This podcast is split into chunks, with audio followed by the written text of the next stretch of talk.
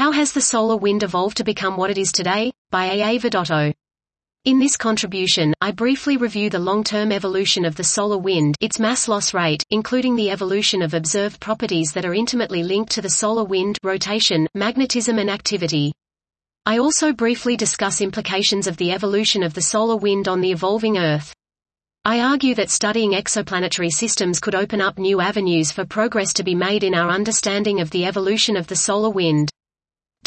This was How has the solar wind evolved to become what it is today? by A. A. Vidotto.